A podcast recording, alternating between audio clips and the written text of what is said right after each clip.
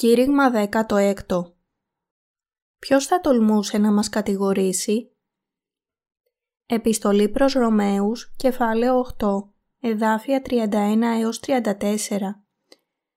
Τι λοιπόν θέλω μεν πει προς τα αυτά; Αν ο Θεός είναι υπέρ ημών, τι θέλει είστε καθ' ημών; Επειδή ως της τον ίδιον εαυτού ιών δεν εφίστη, αλλά παρέδοκεν αυτόν υπέρ πάντων ημών, πώς και με ταυτού δεν θέλει χαρίσει εις ημάς τα πάντα; Τι θέλει εγκαλέσει τους εκλεκτούς του Θεού; Θεός είναι ο δικαιών. Τι θέλει είστε ο κατακρίνων; Χριστός ο αποθανών, μάλλον δε και Αναστάς. Όστις και είναι τη δεξιά του Θεού, όστις και μεσητεύει υπέρ ημών. Στην επιστολή προς Ρωμαίους, κεφάλαιο 8, εδάφια 31 έως 34, ο Παύλος διακηρύττει την αδιάρρηκτη αγάπη του Χριστού για τους πιστούς, συνοψίζοντας το Ευαγγέλιο του Ήδατος και του Πνεύματος και φτάνοντας στο τελικό συμπέρασμα. Αυτή η περικοπή διακηρύττει την μεγάλη χαρά της σωτηρίας που φτάνει στο αποκορύφωμα της πίστης. Ο Παύλος είπε στην επιστολή προς Ρωμαίους κεφάλαιο 8, εδάφιο 31 «Τι λοιπόν θέλω μεν πει προς τα αυτά» Αν ο Θεός είναι υπέρ ημών, τι είστε καθ' ημών; Όπως ο Παύλος, έτσι και εμείς, έχουμε δοκιμάσει ότι το Ευαγγέλιο του Ήδατος και του Πνεύματος ακτινοβολεί καθώς περνά ο χρόνος και γίνεται ακόμα μεγαλύτερο Ευαγγέλιο σωτηρίας όσο περισσότερες αδυναμίες μας αποκαλύπτονται.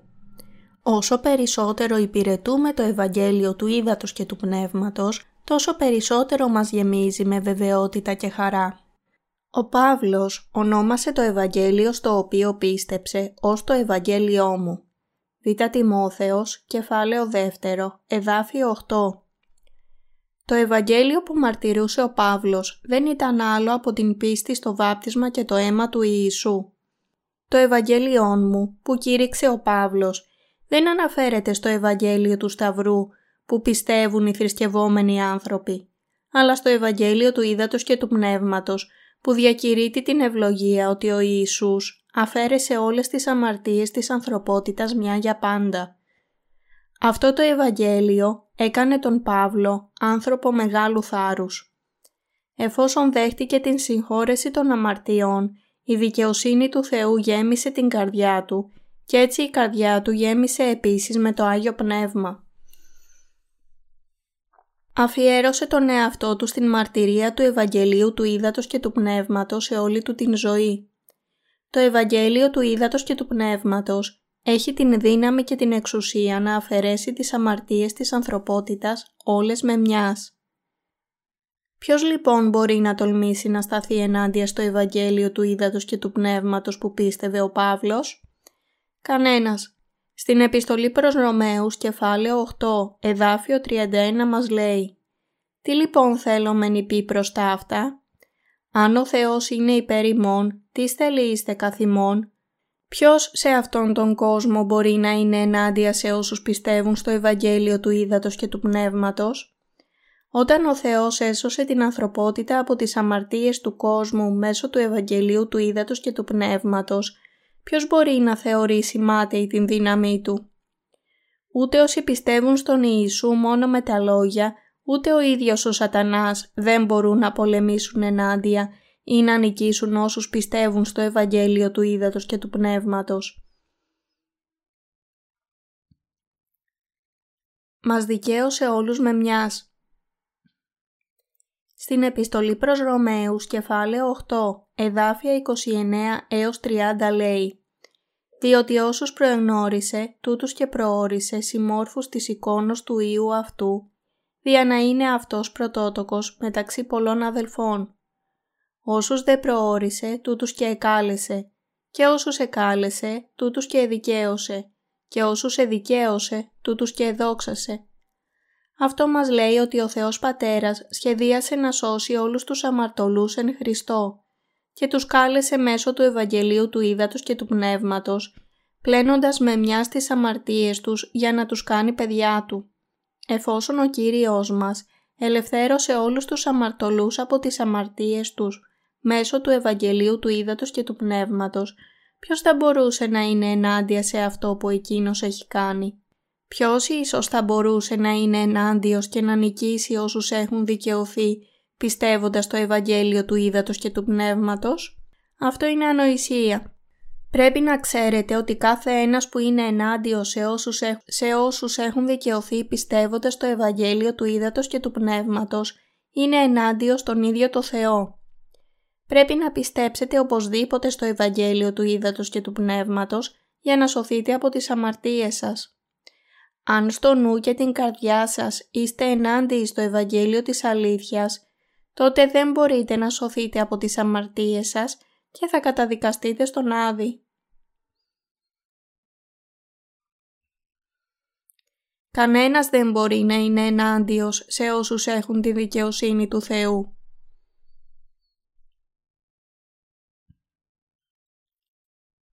Τι λοιπόν θέλω με νυπή προς τα αυτά; Αν ο Θεός είναι υπέρ ημών, τι θέλει είστε καθ' ημών. Ρωμαίους κεφάλαιο 8, εδάφιο 31. Το ότι ο Θεός είναι με το μέρος μας σημαίνει ότι ανέλαβε όλες τις αμαρτίες μας μέσω του Ευαγγελίου του Ήδατος και του Πνεύματος και μας έχει σώσει. Ποιος λοιπόν θα μπορούσε να είναι ενάντιος σε όσους έχουν λυτρωθεί από τις αμαρτίες τους πιστεύοντας το Ευαγγέλιο του Ήδατος και του Πνεύματος; Και θα μπορούσε ίσως να πει ότι τέτοια πίστη είναι λάθος; Αυτό θα ήταν μια άχρηστη και μάταιη προσπάθεια. Ο Θεός έχει αποδεχτεί την πίστη όσων πιστεύουν στο Ευαγγέλιο του Ήδατος και του Πνεύματος. Πώς μπορεί κάποιος να το αμφισβητήσει αυτό; Ο Ιησούς αφαίρεσε όλες τις αμαρτίες του κόσμου μέσω του βαπτίσματός του και του αίματος του στον Σταυρό. Ποιος μπορεί να πει ότι όσοι πιστεύουν σε αυτό κάνουν λάθος; Κανένας. Στην επιστολή προς Ρωμαίους κεφάλαιο 6 εδάφιο 3 ο Παύλος είπε «Ή αγνοείτε ότι όσοι ευαπτίστημεν εις Χριστόν Ιησούν εις τον θάνατον αυτού ευαπτίστημεν» Ο Παύλος εννοούσε ότι πίστεψε στο βάπτισμα του Ιησού και το αίμα του στον Σταυρό, μέσω του οποίου όλες οι αμαρτίες του μεταβιβάστηκαν επάνω στον Ιησού και καθαρίστηκαν και μέσω του οποίου ο Παύλος πέθανε και αναστήθηκε μαζί με τον Ιησού. Στην επιστολή προς Γαλάτας κεφάλαιο 3 εδάφιο 27 επίσης μας λέει «Επειδή όσοι ευαπτίστητε εις Χριστόν, Χριστόν ενεδίθητε». Αυτή η περικοπή μας λέει ότι ο Ιησούς ανέλαβε όλες τις αμαρτίες του κόσμου με το βάπτισμά Του σταυρώθηκε για αυτές τις αμαρτίες και αναστήθηκε. Και όλα αυτά τα έκανε για να μας παραχωρήσει την ευλογία, ώστε όσοι πιστεύουν σε αυτήν την αλήθεια να γίνονται παιδιά του Θεού. Η πίστη του Παύλου στηρίχθηκε στην πίστη ότι βαπτίστηκε στο όνομα του Ιησού. Πέθανε στον Σταυρό μαζί του και αναστήθηκε μαζί του. Επομένως, μόλις πιστέψετε στο βάπτισμα του Ιησού, όλες οι αμαρτίες σας καθαρίζονται και γίνεστε παιδί του Θεού με την Ανάστασή σας μαζί με τον Χριστό. Επειδή όσοι ευαπτίστητε εις Χριστόν, Χριστόν ενεδίθητε. Με άλλα λόγια, όσοι πιστεύουν ότι ο Ιησούς ήρθε σε αυτόν τον κόσμο και βαπτίστηκε από τον Ιωάννη τον βαπτιστή για να αναλάβει όλες τις αμαρτίες του κόσμου, βαπτίζονται στον Ιησού. Επιπλέον, πιστεύουν ότι και αυτοί επίσης πέθαναν στο Σταυρό μαζί με τον Ιησού και ότι με την πίστη τους αναστήθηκαν μαζί Του. Επομένως, καθένας που πιστεύει στο βάπτισμα του Ιησού και το αίμα Του θα σωθεί από τις αμαρτίες Του. Όπως ακριβώς είναι βέβαιο ότι ο Ιησούς είναι ο Υιός του Θεού Εκείνοι που λυτρώνονται από τις αμαρτίες τους πιστεύοντας το βάπτισμα και το αίμα του Χριστού θα γίνουν παιδιά του Θεού. Επειδή όσοι ευαπτίστητε εις Χριστόν, Χριστόν ενεδίθητε. Όταν πιστεύουμε στο Ευαγγέλιο του Ήδατος και του Πνεύματος, δινόμαστε στην δικαιοσύνη του Χριστού για να γίνουμε παιδιά του Θεού.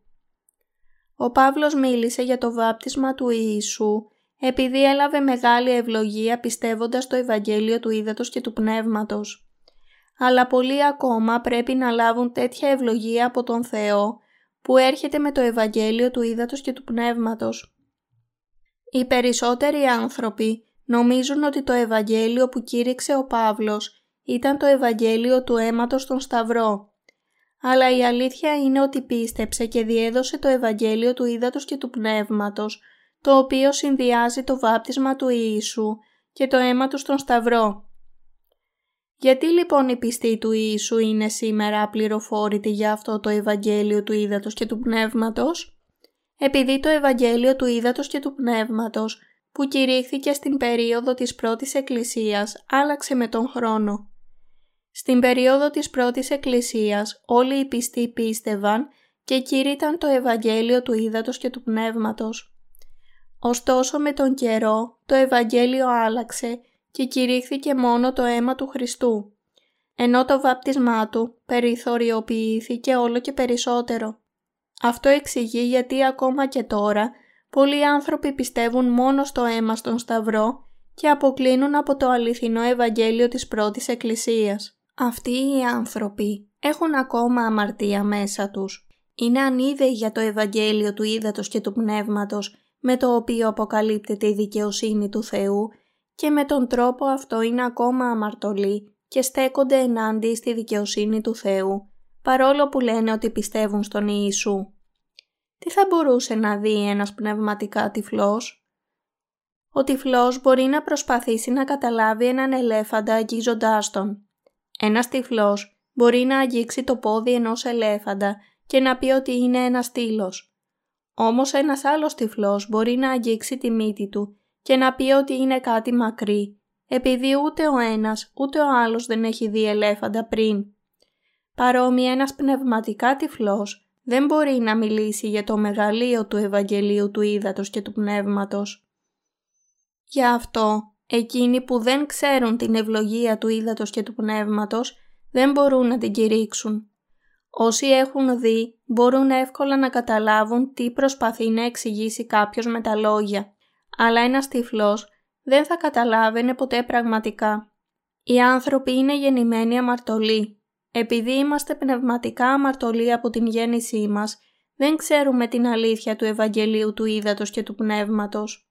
Όσοι πιστεύουν μόνο στο αίμα στον Σταυρό, έχουν κάνει από μόνοι τους μία νέα έκδοση του χριστιανισμού.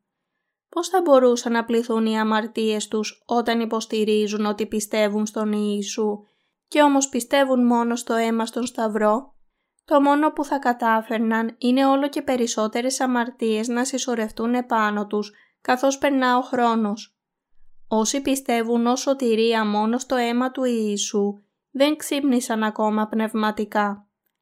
Αλλά ο Ιησούς στο κατά Ιωάννην κεφάλαιο 3 εδάφιο 5 μας λέει σαφώς «Αληθώς αληθώς λέγω, αν της δεν γεννηθεί εξίδατος και πνεύματος, δεν δύναται να εισέλθει στην Βασιλεία του Θεού. Επομένως, προκειμένου να ευλογηθούμε με την δόξα, να γίνουμε παιδιά του Θεού και να μπούμε στην Βασιλεία Του, πρέπει να πιστέψουμε στο Ευαγγέλιο του Ήδατος και του Πνεύματος. Επειδή ο Παύλος πίστεψε στο Ευαγγέλιο του Ήδατος και του Πνεύματος, είπε με πίστη «Εάν ο Θεός είναι υπέρ ημών, τι θελείστε καθ' ημών». Ρωμαίους κεφάλαιο 8, εδάφιο 31 Μπορούν εκείνοι που δεν ξέρουν το Ευαγγέλιο του Ήδατος και του Πνεύματος να είναι ενάντια στα παιδιά του Θεού. Θα μπορούσαν να είναι ενάντια στα παιδιά του Θεού, αλλά δεν θα μπορούσαν ποτέ να τα νικήσουν. Όσοι πιστεύουν μόνο στο αίμα στον Σταυρό, δεν μπορούν να νικήσουν όσους πιστεύουν στο Ευαγγέλιο του Ήδατος και του Πνεύματος. Όσοι είναι ενάντιοι στην δικαιοσύνη του Θεού μπορούν μόνο να γίνουν εχθροί Του και έτσι δεν μπορούν ποτέ να λάβουν τις ευλογίες Του. Κανένας δεν μπορεί να λάβει την σωτηρία ή να έχει την πίστη που τον οδηγεί στον ουρανό χωρίς πίστη στο Ευαγγέλιο του Ήδατος και του Πνεύματος, το Ευαγγέλιο στο οποίο αποκαλύπτεται η δικαιοσύνη του Θεού. Όσοι πιστεύουν στο Ευαγγέλιο του Ήδατος και του Πνεύματος μπορούν να υπερνικήσουν το ψεύτικο Ευαγγέλιο και να επιστρέψουν στο αληθινό. Τα παιδιά του Θεού μπορούν να υπερνικήσουν τον κόσμο και τον διάβολο. Μερικοί δεν καταλαβαίνουν το βάπτισμα του Ιησού και το αίμα του και η παρανόησή τους τους οδηγεί σε ψεύτικη πίστη. Αν πιστεύετε στο αίμα στον Σταυρό αλλά δεν καταλαβαίνετε ότι λαβαίνετε την συγχώρεση των αμαρτιών πιστεύοντας το Ευαγγέλιο του βαπτίσματος του Ιησού, τότε η πίστη σας είναι λάθος. Όσοι πιστεύουν στο Ευαγγέλιο του Ήδατος και του Πνεύματος ενώπιον του Θεού, είναι αυτοί που θα κερδίσουν την δική τους δικαιοσύνη και θα έχουν την αληθινή πίστη. Ο Θεός μας λέει ότι όσοι πιστεύουν μόνο στο αίμα του Ιού του στο Σταυρό, είναι σε λάθος.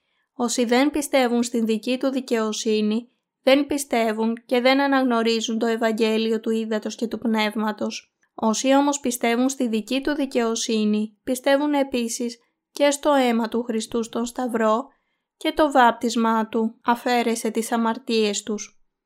Πρέπει να απορρίψουμε το πείσμα μας. Όσοι αποδοκιμάζουν το Ευαγγέλιο του Ήδατος και του Πνεύματος, επιμένουν ότι οι ψεύτικες πεπιθήσεις τους είναι αληθινές. Όσοι πιστεύουν μόνο στο αίμα, έχουν μισή πίστη στην δική του δικαιοσύνη. Μόνο όσοι πιστεύουν στο Ευαγγέλιο του Ήδατος και του Πνεύματος έχουν ολόκληρη την πίστη και μόνο αυτοί πιστεύουν επίσης στην δικαιοσύνη του Θεού και κερδίζουν την δική του δικαιοσύνη. Ματθαίος κεφάλαιο 3 εδάφιο 15 και Ματθαίος κεφάλαιο 11 εδάφιο 11 Τα βιβλία που γράφονται από όσους πιστεύουν μόνο στο αίμα μετατρέπουν το χαρτί σε σκουπίδια. Τα δόγματα που κάποτε συζητήθηκαν από τους θεολόγους τώρα αγνοούνται από τους χριστιανούς. Όμως το Ευαγγέλιο του Ήδατος και του Πνεύματος δέχεται πολύ προσοχή. Αυτή η αλήθεια υπήρξε από την Αποστολική εποχή και δεν θα αλλάξει ποτέ.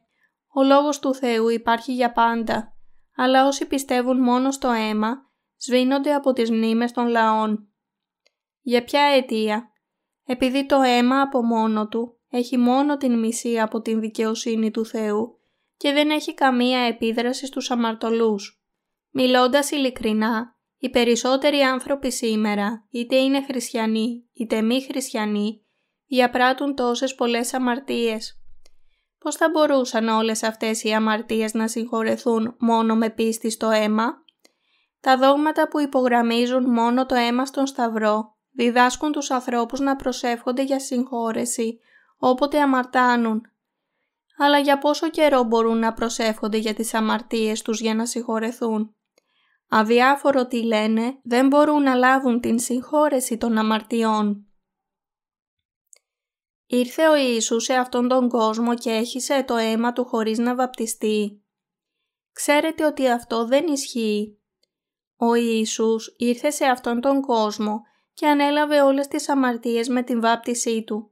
Ματθαίος, κεφάλαιο 3, εδάφιο 15 Βαπτίστηκε από τον Ιωάννη πριν αρχίσει το αίμα του στον Σταυρό γεγονός που τον κατέστησε ικανό για να ανεβεί στον Σταυρό.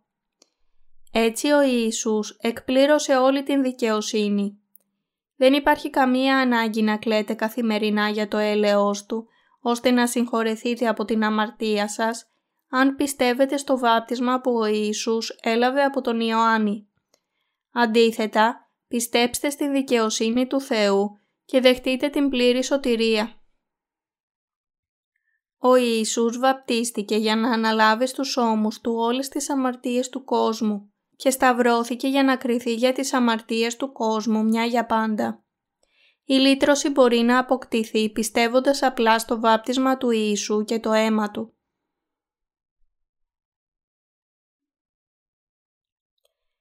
Μας έδωσε ο Ιησούς μία σωτηρία που είναι μεγαλύτερη από τις αμαρτίες που διαπράττουμε Η λύτρωση που δόθηκε από τον Ιησού είναι πολύ μεγαλύτερη από όλες τις αμαρτίες που έχουμε διαπράξει και θα διαπράξουμε.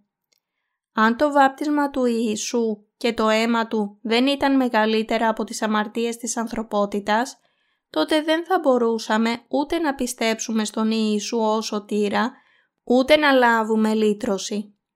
Εν τούτης, η καλοσύνη του Κυρίου είναι τόσο μεγάλη που αφαίρεσε τις αμαρτίες του κόσμου με μιας μέσω του βαπτίσματός του. Παρόμοια, η πύλη του ουρανού είναι πλατιά ανοιχτή, αλλά κανένας δεν μπορεί να περάσει από αυτήν την πύλη χωρίς πίστη στο Ευαγγέλιο του Ήδατος και του Πνεύματος. Μπορεί να είστε ενάντιοι σε όσους πιστεύουν στο Ευαγγέλιο του Ήδατος και του Πνεύματος, αλλά δεν μπορείτε να κρυφτείτε από την φοβερή κρίση του Θεού. Επομένως, μην σκεφτείτε ότι μπορείτε να νικήσετε την πίστη στο βάπτισμα και το αίμα του Ιησού, μέσω των οποίων εκπληρώθηκε η δικαιοσύνη του Θεού. Πολλοί από όσους ήταν ενάντια στο Ευαγγέλιο του Ήδατος και του Πνεύματος, ήταν επίσης ενάντια με τον Απόστολο Παύλο. Αλλά κανένας δεν θα μπορούσε να πει ότι το Ευαγγέλιο του Ήδατος και του Πνεύματος, στα οποία πίστευε ο Παύλος, ήταν λάθος. Απλά δεν αναγνώρισαν ότι ο Ιησούς ήταν ο Υιός του Θεού και ο σωτήρας τους. Στην επιστολή προς Ρωμαίους, κεφάλαιο 8, εδάφιο 32 μας λέει «Επειδή ως της των ίδιων εαυτού Υιών δεν εφίστη, αλλά παρέδοκεν αυτόν υπερπάντων ημών, πως και μεταυτού δεν θέλει χαρίσει εις ημάς τα πάντα. Ο Πατέρας Θεός έστειλε τον μονογενή Υιό Του στον κόσμο και τον έκανε να σηκώσει όλες τις αμαρτίες Του μέσω του βαπτίσματός Του, να πεθάνει στον Σταυρό και να αναστηθεί από τους νεκρούς, προκειμένου να μας ελευθερώσει από τις αμαρτίες μας. Για να μας σώσει από τις αμαρτίες του κόσμου και να μας κάνει παιδιά Του, όπως ήταν και ο Ιησούς, ο Θεός Πατέρας μας έδωσε τον μονογενή Υιό Του. Για να κάνει παιδιά Του όλους όσους πιστεύουν στο Ευαγγέλιο του Ήδατος και του Πνεύματος, ευλογημένους και δίκαιους, ο Θεός έστειλε τον μονογενή Υιό Του να βαπτιστεί. Ο Θεός είχε σχεδιάσει να προσφέρει σε όλη την ανθρωπότητα τις ουράνιες ευλογίες Του και το Ευαγγέλιο του Ήδατος και του Πνεύματος, Μία από αυτές τις ευλογίες είναι να γίνεις παιδί Του, πιστεύοντας το Ευαγγέλιο του Ήδατος και του Πνεύματος. Όστις, τον ίδιον εαυτού ιών δεν εφίστη, αλλά παρέδοκεν αυτόν υπέρ πάντων ημών, πως και με ταυτού δεν θέλει χαρίσει εις ημάς τα πάντα. Ρωμαίους κεφάλαιο 8, εδάφιο 32 Η φράση «τα πάντα» στο σημείο αυτό αναφέρεται στα δώρα του Θεού. Ποια δώρα; Ο Θεός έδωσε σε όσους δέχτηκαν τον Ιησού και πίστεψαν στο όνομά Του το δικαίωμα να γίνουν παιδιά Του.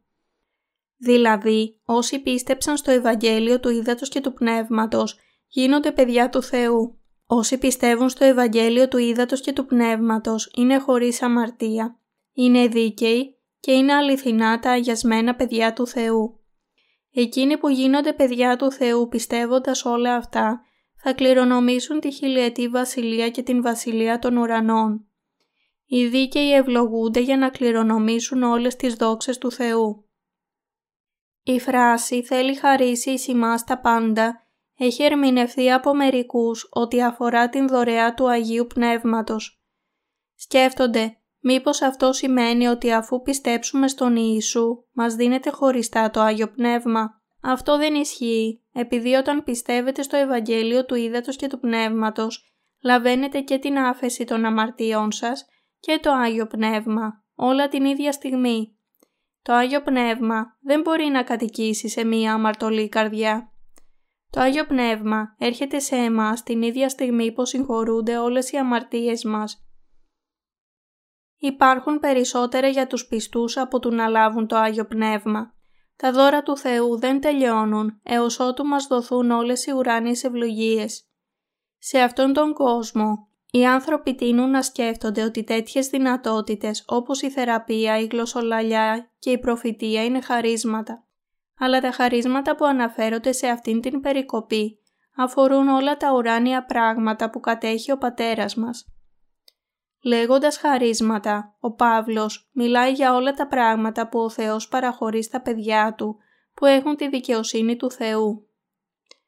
Ο Θεός είπε ότι θα έδινε ως δώρο όλα τα καλά πράγματα σε όσους πιστεύουν στο Ευαγγέλιο του Ήδατος και του Πνεύματος. Ο Θεός έδωσε το δώρο της αναγέννησης σε όσους πιστεύουν στο Ευαγγέλιο του Ήδατος και του Πνεύματος. Ο Θεός δίνει ως δώρο όλα τα πράγματα του ουρανού σε όσους πιστεύουν στο Ευαγγέλιο του Ήδατος και του Πνεύματος. Οι χριστιανοί υποφέρουν τόσο πολύ ενώ ζουν σε αυτόν τον κόσμο. Όταν όμως έρθει η Βασιλεία του Θεού, θα πρικιστούν με τη δόξα του ουρανού.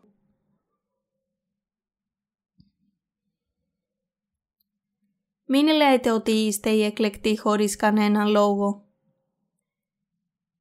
Στην επιστολή προς Ρωμαίους κεφάλαιο 8, εδάφια 33 έως 34 λέει «Τι θέλει εγκαλέσει τους εκλεκτούς του Θεού, Θεός είναι ο δικαιών. Τι θέλει είστε ο κατακρίνων, Χριστός ο αποθανών, μάλλον δε και Αναστάς. Όστις και είναι εν τη δεξιά του Θεού, όστις και μεσητεύει υπέρ ημών. Τι θέλει εγκαλέσει τους εκλεκτούς του Θεού, θα μπορούσατε να κατηγορήσετε όσους έσωσε ο Θεός με το Ευαγγέλιο του Ήδατος και του Πνεύματος; Φυσικά όχι. Οι θεολόγοι αντιγράφουν τον Καλβίνο λέγοντας ότι μερικοί επιλέχθηκαν χωρίς όρους ενώ άλλοι όχι. Εν τούτης, δεν πρέπει ποτέ να χρησιμοποιήσουμε τον όρο χωρίς όρους στην παρουσία του Θεού. Με αυτόν τον τρόπο αποδεικνύουν ότι δεν ξέρουν καθόλου τον Θεό και ότι το δόγμα τους είναι ψεύτικο. Η χωρίς όρους εκλογή σημαίνει ότι ο Θεός αγαπά μερικούς, χωρίς κανένα λόγο και μισεί άλλους επίσης χωρίς κανένα λόγο. Πώς θα μπορούσαμε να πούμε ότι ο Θεός είναι δίκαιος όταν αγαπά μερικούς και μισεί άλλους; Αυτός δεν είναι ο Θεός μας. Ο Θεός μας αγαπά και φροντίζει για όλη την ανθρωπότητα εν Χριστώ. Εδώ, στο χωρίο 32 λέει «Ώστις τον ίδιον εαυτού ιών δεν εφίστη, αλλά παρέδοκεν αυτόν υπέρ πάντων ημών, πώς και μεταυτού δεν θέλει χαρίσει εις ημάς τα πάντα» Ο Θεός μας έδωσε τον Υιό Του προκειμένου να σωθεί όλη η ανθρωπότητα. Μέσω αυτού, ο Θεός μας έκανε να πιστέψουμε ότι ανέλαβε όλες τις αμαρτίες μας μέσω του λόγου του ύδατος και του αίματος. Στο χωρίο 33 γράφει «Τις θέλει εγκαλέσει τους εκλεκτούς του Θεού» λέγοντας εδώ τους εκλεκτούς του Θεού, δεν υπονοεί ότι ο Θεός επιλέγει μερικούς χωρίς όρους. Ο Θεός εκλέγει όσους δεν μπορούν να ζήσουν χωρίς τον Ιησού και όσους δεν έχουν τη δική τους δικαιοσύνη και τους έχει ντύσει με την δική του δικαιοσύνη. Ποιος λοιπόν θα μπορούσε να κατηγορήσει τον δίκαιο; Κανένας. Κανένας δεν μπορεί να πει ότι η πίστη μας είναι λάθος. Κανένας δεν μπορεί να κρίνει όσους σώζονται από τις αμαρτίες τους και είναι επιλεγμένοι ως παιδιά του Θεού με την πίστη στο Ευαγγέλιο του Ήδατος και του Πνεύματος Όσοι πιστεύουν μόνο στο αίμα του Σταυρού, δεν μπορούν να πούν ότι όσοι πιστεύουν ότι το Ευαγγέλιο του Ήδατος και του Πνεύματος είναι λάθος, ούτε να τους κατηγορήσουν ενώπιον του Θεού. Μερικοί άνθρωποι κρίνουν εσφαλμένα όσους δίνονται με την δικαιοσύνη του Θεού, πιστεύοντας το Ευαγγέλιο του Ήδατος και του Πνεύματος. Αλλά είναι αυτό σωστό; Όχι. Οι πίστοι όσων επιλέγονται για να είναι δίκαιοι ενώπιον του Θεού δεν μπορεί ποτέ να κριθεί ως λάθος από κανέναν. Ποιος θα μπορούσε να πει ότι όσοι πιστεύουν στο Ευαγγέλιο του Ήδατος και του Πνεύματος είναι αμαρτωλοί και να κρίνει την πίστη τους ως λανθασμένη; Από καιρό έχουμε κηρύξει το Ευαγγέλιο του Ήδατος και του Πνεύματος, στα οποία αποκαλύπτεται η δικαιοσύνη του Θεού σε όλους τους ανθρώπους στον κόσμο. Αλλά κανένας δεν μας έχει κατηγορήσει για το κήρυγμα του Ευαγγελίου του Ήδατος και του Πνεύματος υπήρξαν μόνο μερικοί που μας ζήτησαν να αποδείξουμε την πίστη που στηρίζεται μόνο στο αίμα του Σταυρού. Ακόμα και αυτοί δεν μπόρεσαν να πούν ότι η πίστη στο Ευαγγέλιο του Ήδατος και του Πνεύματος είναι λάθος. Το αληθινό Ευαγγέλιο του Ήδατος και του Πνεύματος είναι το Ευαγγέλιο που περιέχει την δικαιοσύνη του Θεού. Αυτό είναι το αληθινό Ευαγγέλιο και όλα τα άλλα Ευαγγέλια είναι ατελή. Ο Απόστολος Παύλος που κήρυξε το Ευαγγέλιο του Ήδατος και του Πνεύματος είπε ότι δεν θα μπορούσε ποτέ να υπάρξει άλλο Ευαγγέλιο εκτός από αυτό το αληθινό Ευαγγέλιο και βεβαίωσε. Αλλά αν και εμείς ή άγγελος εξ ουρανού σας κηρύττει άλλο Ευαγγέλιον παρά εκείνο το οποίον σας εκηρύξαμεν, ας είναι ανάθεμα. Καθώς προείπομεν και τώρα πάλιν λέγω, εάν της σας κηρύττει άλλο Ευαγγέλιον παρά εκείνο, το οποίον παρελάβατε, ας είναι ανάθεμα. Γαλάτας, κεφάλαιο 1, εδάφια 8 έως 9. Κανένας δεν μπορεί να πει ότι το Ευαγγέλιο του Ήδατος και του Πνεύματος είναι βιβλικά λάθος. Όσοι δεν πιστεύουν στο Ευαγγέλιο του Ήδατος και του Πνεύματος είναι ενάντιοι σε αυτό. Αν θεωρείτε ότι είναι ψεύτικο το Ευαγγέλιο του Ήδατος και του Πνεύματος που δόθηκε από τον Θεό, προχωρήστε και διαμαρτυρηθείτε στον Θεό. Και εμείς επίσης πρέπει να μπορούμε να παλέψουμε ενάντια στα ατελή ψεύτικα Ευαγγέλια που υπογραμμίζουν μόνο το αίμα του Σταυρού. Πώς θα μπορούσε ο Ιησούς να σταυρωθεί για τις αμαρτίες μας χωρίς πρώτα να τις πάρει επάνω του μέσω του βαπτίσματός του; Μην λέτε ότι οι πιστοί στην δικαιοσύνη του Θεού έχουν αμαρτίες. Να εγκαλέσει σημαίνει να ζητήσει την απόφαση ενός δικαστηρίου. Ο μόνος που θα μπορούσε να κατηγορήσει όσους πιστεύουν στο Ευαγγέλιο του Ήδατος και του Πνεύματος θα ήταν ένας κακοποιός. Όσοι πιστεύουν στο Ευαγγέλιο του Ήδατος και του Πνεύματος έχουν πίστη στην δικαιοσύνη του Θεού. Γι' αυτό, ποιος θα μπορούσε να κρίνει λανθασμένα την πίστη τους; Ποιος θα μπορούσε να πει ότι κάνουν λάθος; Δεν υπάρχει κανένας, επειδή είναι ο Θεός που τους δικαιώνει. Κανένας δεν μπορεί να κατηγορήσει ότι έχουν οποιαδήποτε αμαρτία όσους πιστεύουν στο Ευαγγέλιο του Ήδατος και του Πνεύματος. Ο Θεός είναι ο δικαιών. Ρωμαίους κεφάλαιο 8, εδάφιο 33. Ποιος μπορεί να ανακηρύξει τους πιστούς του Ευαγγελίου του Ήδατος και του Πνεύματος ότι είναι χωρίς αμαρτία; Μόνο ο Θεός μπορεί. Εκείνος διακηρύττει ότι οι πιστοί του Ευαγγελίου του Ήδατος και του Πνεύματος είναι δικαιωμένοι με την δική του δικαιοσύνη. Δικαιωμένοι δεν είναι όσοι έχουν ακόμα αμαρτία, αλλά εκείνοι των οποίων οι αμαρτίες συγχωρέθηκαν πραγματικά καθιστώντας τους χωρίς αμαρτία και δικαιωμένους. Όταν ο Θεός λέει ότι αυτοί που πιστεύουν στο Ευαγγέλιο του Ήδατος και του Πνεύματος είναι χωρίς αμαρτία, ποιος μπορεί να τολμήσει να πει ότι είναι λάθος και δεν έχουν την δικαιοσύνη του Θεού; Κανένας θεολόγος σε αυτόν τον κόσμο δεν μπορεί να το πει. Ο χριστιανισμός σήμερα έχει αλλοιωθεί από το δόγμα του αγιασμού που προσπαθεί να επιτύχει θρησκευτική αγιότητα. Ένας θεολόγος στην Αγγλία ρώτησε «Είναι η Εκκλησία του Θεού Άγια» και μετά υποστήριξε ότι και η Εκκλησία του Θεού επίσης είχε ρογμές. Ολοφάνερα, αυτός ο θεολόγος ούτε ήξερε για το Ευαγγέλιο του Ήδατος και του Πνεύματος, ούτε είχε πίστη στην δικαιοσύνη του Θεού. Αλλά κάθε πιστός στην Εκκλησία του Θεού πιστεύει στο Ευαγγέλιο του Ήδατος και του Πνεύματος και είναι εντελώς χωρίς αμαρτία αν και μπορεί να είναι αδύναμο στην σάρκα. Ωστόσο έχει την τέλεια και άψογη δικαιοσύνη του Θεού. Είναι ο καθένας στην Εκκλησία του Θεού χωρίς αμαρτία; Ναι. Η Εκκλησία είναι ένας τόπος όπου συγκεντρώνονται εν Χριστώ οι πιστοί που είναι χωρίς αμαρτία. Αν οι πιστοί έχουν αμαρτία, τότε δεν είναι παιδιά του Θεού. Τι τους αγίασε; Φυσικά η πίστη στο Ευαγγέλιο του Ήδατος και του Πνεύματος τους κατέστησε χωρίς αμαρτία με την αποδοχή της δικαιοσύνης του Θεού. Ο θεολόγος που είπε ότι ακόμα και η Εκκλησία του Θεού είχε ρογμές, το είπε επειδή δεν πίστευε ή ακόμα και δεν ήξερε το Ευαγγέλιο του Ήδατος και του Πνεύματος. Ποιος τολμά να πει ότι οι πιστοί στο Ευαγγέλιο του Ήδατος και του Πνεύματος είναι αμαρτωλοί; Είναι ο Θεός που τους δικαίωσε. Μπορεί εμείς που πιστεύουμε στο Ευαγγέλιο του Ήδατος και του Πνεύματος να είμαστε με αμαρτίες απλά επειδή είμαστε αδύναμοι; Δεν μπορούμε.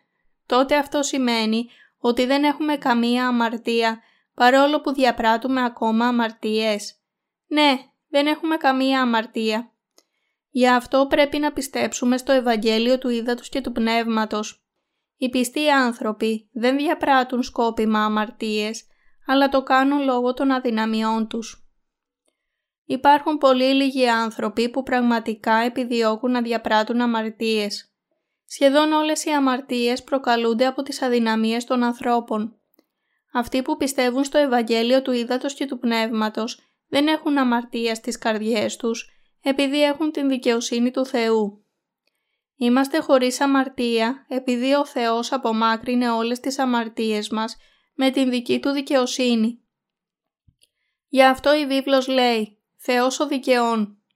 Είναι ο Θεός που διακηρύττει ότι οι πιστοί του Ευαγγελίου του Ήδατος και του Πνεύματος είναι χωρίς αμαρτία επειδή έχουν την δική τους δικαιοσύνη. Έχουμε ελευθερωθεί από όλες τις αμαρτίες μας πιστεύοντας το Ευαγγέλιο του Ήδατος και του Πνεύματος. Αν ο Ιησούς δεν είχε αφαιρέσει ακόμα και τις μελλοντικές αμαρτίες μας, πώς θα μπορούσαμε εμείς να λυτρωθούμε από τις αμαρτίες μας και πώς θα μπορούσαμε να πούμε ότι δεν είμαστε πλέον αμαρτωλοί; Αν αφού πιστέψαμε στην δικαιοσύνη του Θεού διαπράττουμε αμαρτίες και ζούμε στην αμαρτία, τότε αυτό μας κάνει όχι αρκετά Άγιους ή αποκλείει την λύτρωσή μας και μας προορίζει έτσι πάλι πίσω στον Άδη. Η απάντηση είναι όχι. Αν η σωτηρία μας έρχεται από την αυτοαγιοποίηση, ποιος στον κόσμο θα μπορούσε ποτέ να σωθεί; Κανένας. Κανένας δεν μπορεί να ζήσει μια τέλεια ζωή με την σάρκα και να αγιαστεί με το να τηρεί εντελώς τις εντολές. Γι' αυτό η βίβλος δηλώνει «Δεν υπάρχει δίκαιος ουδεής». Ρωμαίους, κεφάλαιο 3, εδάφιο 10.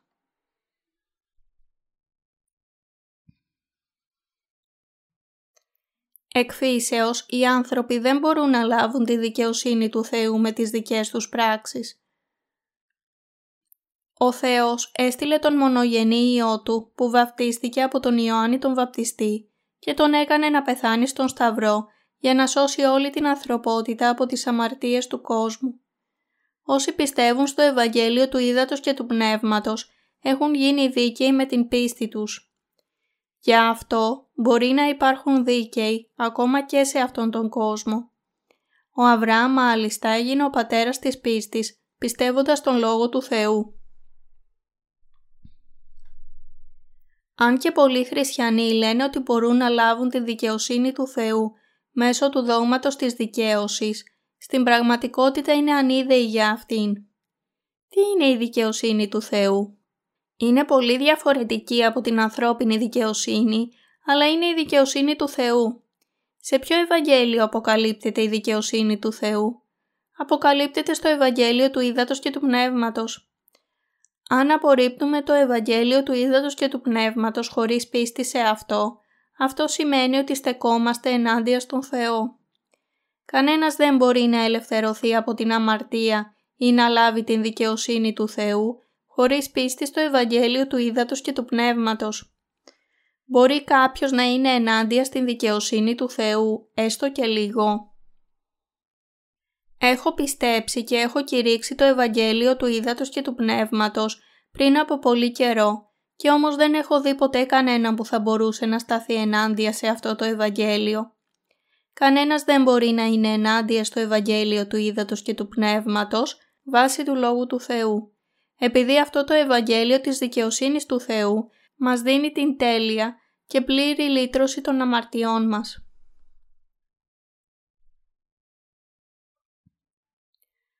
Ποιος μπορεί να καταδικάσει όσους έχουν την δικαιοσύνη του Θεού; Ας διαβάσουμε στην επιστολή προς Ρωμαίους κεφάλαιο 8 εδάφιο 34. Τι είστε ο κατακρίνων, Χριστός ο αποθανών, μάλλον δε και Αναστάς, ώστις και είναι εν τη δεξιά του Θεού, ώστις και μεσητεύει υπέρ ημών. Θα μπορούσε κάποιος να καταδικάσει όσους πιστεύουν στην δικαιοσύνη του Θεού, να είναι αμαρτωλοί. Κανένας δεν μπορεί. Θα μπορούσε κάποιος να καταδικάσει τους πιστούς στο Ευαγγέλιο του Ήδατος και του Πνεύματος που έχουν ελευθερωθεί από τις αμαρτίες τους με πίστη να είναι αμαρτωλοί. Όχι. Τι στελείστε ο κατακρίνων; Ποιος μπορεί να πει ότι η πιστή της δικαιοσύνης του Θεού είναι αμαρτωλή. Η ποινή της αμαρτίας είναι θάνατος. Αν έχετε αμαρτία στην καρδιά σας θα πάτε στον Άδη. Ο Θεός κρίνει τους ανθρώπους επειδή έχουν αμαρτία αλλά εκείνοι που τους έχουν αφαιρεθεί οι αμαρτίες με την πίστη τους στην δικαιοσύνη του Θεού δεν κρίνονται από τον Θεό επειδή δεν έχουν οποιαδήποτε αμαρτία για να κριθεί. Όταν ο ίδιος ο Θεός δεν κρίνει όσους πιστεύουν στη δικαιοσύνη του Θεού, ποιος μπορεί να τολμήσει να τους καταδικάσει; Αν ένας πιστός στον Ιησού Χριστό είναι με αμαρτία, αυτός είναι αμαρτωλός και γι' αυτό θα κριθεί και θα καταδικαστεί από τον Θεό. Οι αμαρτωλοί θα κριθούν από τον Θεό για τις αμαρτίες τους στις καρδιές τους και οι άλλοι άνθρωποι θα τους αποφεύγουν. Αλλά αν ένας πιστός στον Χριστό πιστεύει στο Ευαγγέλιο του Ήδατος και του Πνεύματος και δέχεται την δικαιοσύνη του Θεού, εκείνος ο άνθρωπος είναι χωρίς αμαρτία ενώπιον του Θεού και κανένας δεν μπορεί να τον καταδικάσει. ούτε υπάρχει αμαρτία στην συνείδηση τέτοιων ανθρώπων. Τι στέλει είστε ο κατακρίνων, Χριστός ο αποθανών, μάλλον δε και Αναστάς, ώστις και είναι εν τη δεξιά του Θεού, ώστις και μεσητεύει υπέρ ημών. Ο Ιησούς, ο Υιός του Θεού, ήρθε στην γη για να μας δώσει την δικαιοσύνη του Θεού. Δέχτηκε το βάπτισμα από τον Ιωάννη τον βαπτιστή για να σηκώσει όλες τις αμαρτίες μας. Πέθανε στον Σταυρό, χύνοντας το αίμα του και αναστήθηκε από τους νεκρούς για να γίνει ο σωτήρας μας. Κάθεται τώρα στα δεξιά του Θεού και μεσητεύει για μας ο σωτήρας μας.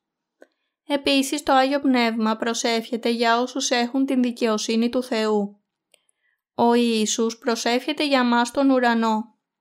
Το Άγιο Πνεύμα επίσης προσεύχεται για μας στον Πατέρα Θεό, αλλά με έναν διαφορετικό τρόπο, με στεναγμούς που δεν μπορούν να εκφραστούν όποτε εμείς είμαστε αδύναμοι στις καρδιές μας. Πόσο τέλεια είναι η δικαιοσύνη του Θεού στις καρδιές όσων πιστεύουν στο Ευαγγέλιο του Ήδατος και του Πνεύματος; Η τελειότητα της δικαιοσύνης του Θεού μας λέει ότι το Ευαγγέλιο του Ήδατος και του Πνεύματος είναι επίσης άψογο και τέλειο.